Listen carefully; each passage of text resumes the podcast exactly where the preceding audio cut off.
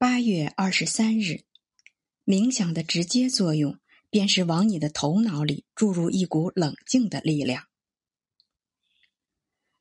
如果你受困于仇恨和愤怒的情绪中，你需要怀着宽仁之心去冥想一些温柔之事，这样才能看清自己的暴力与愚蠢。然后，你再重新开始拥抱爱与温和的思想，重新怀抱广阔的宽容之心。当你的高尚思想代替了那些卑俗之念后，你将会渐渐无声的往胸间填入有关爱的神性的知识，并理解爱之法则对你的人生和行为的统领作用。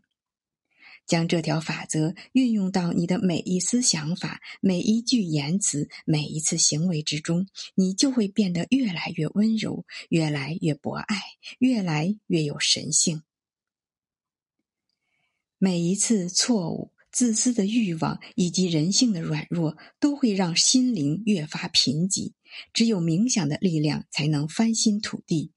随着每一次罪恶错误被铲除干净，一缕更加饱满和清明的真理荣光将会照耀朝圣者的心灵。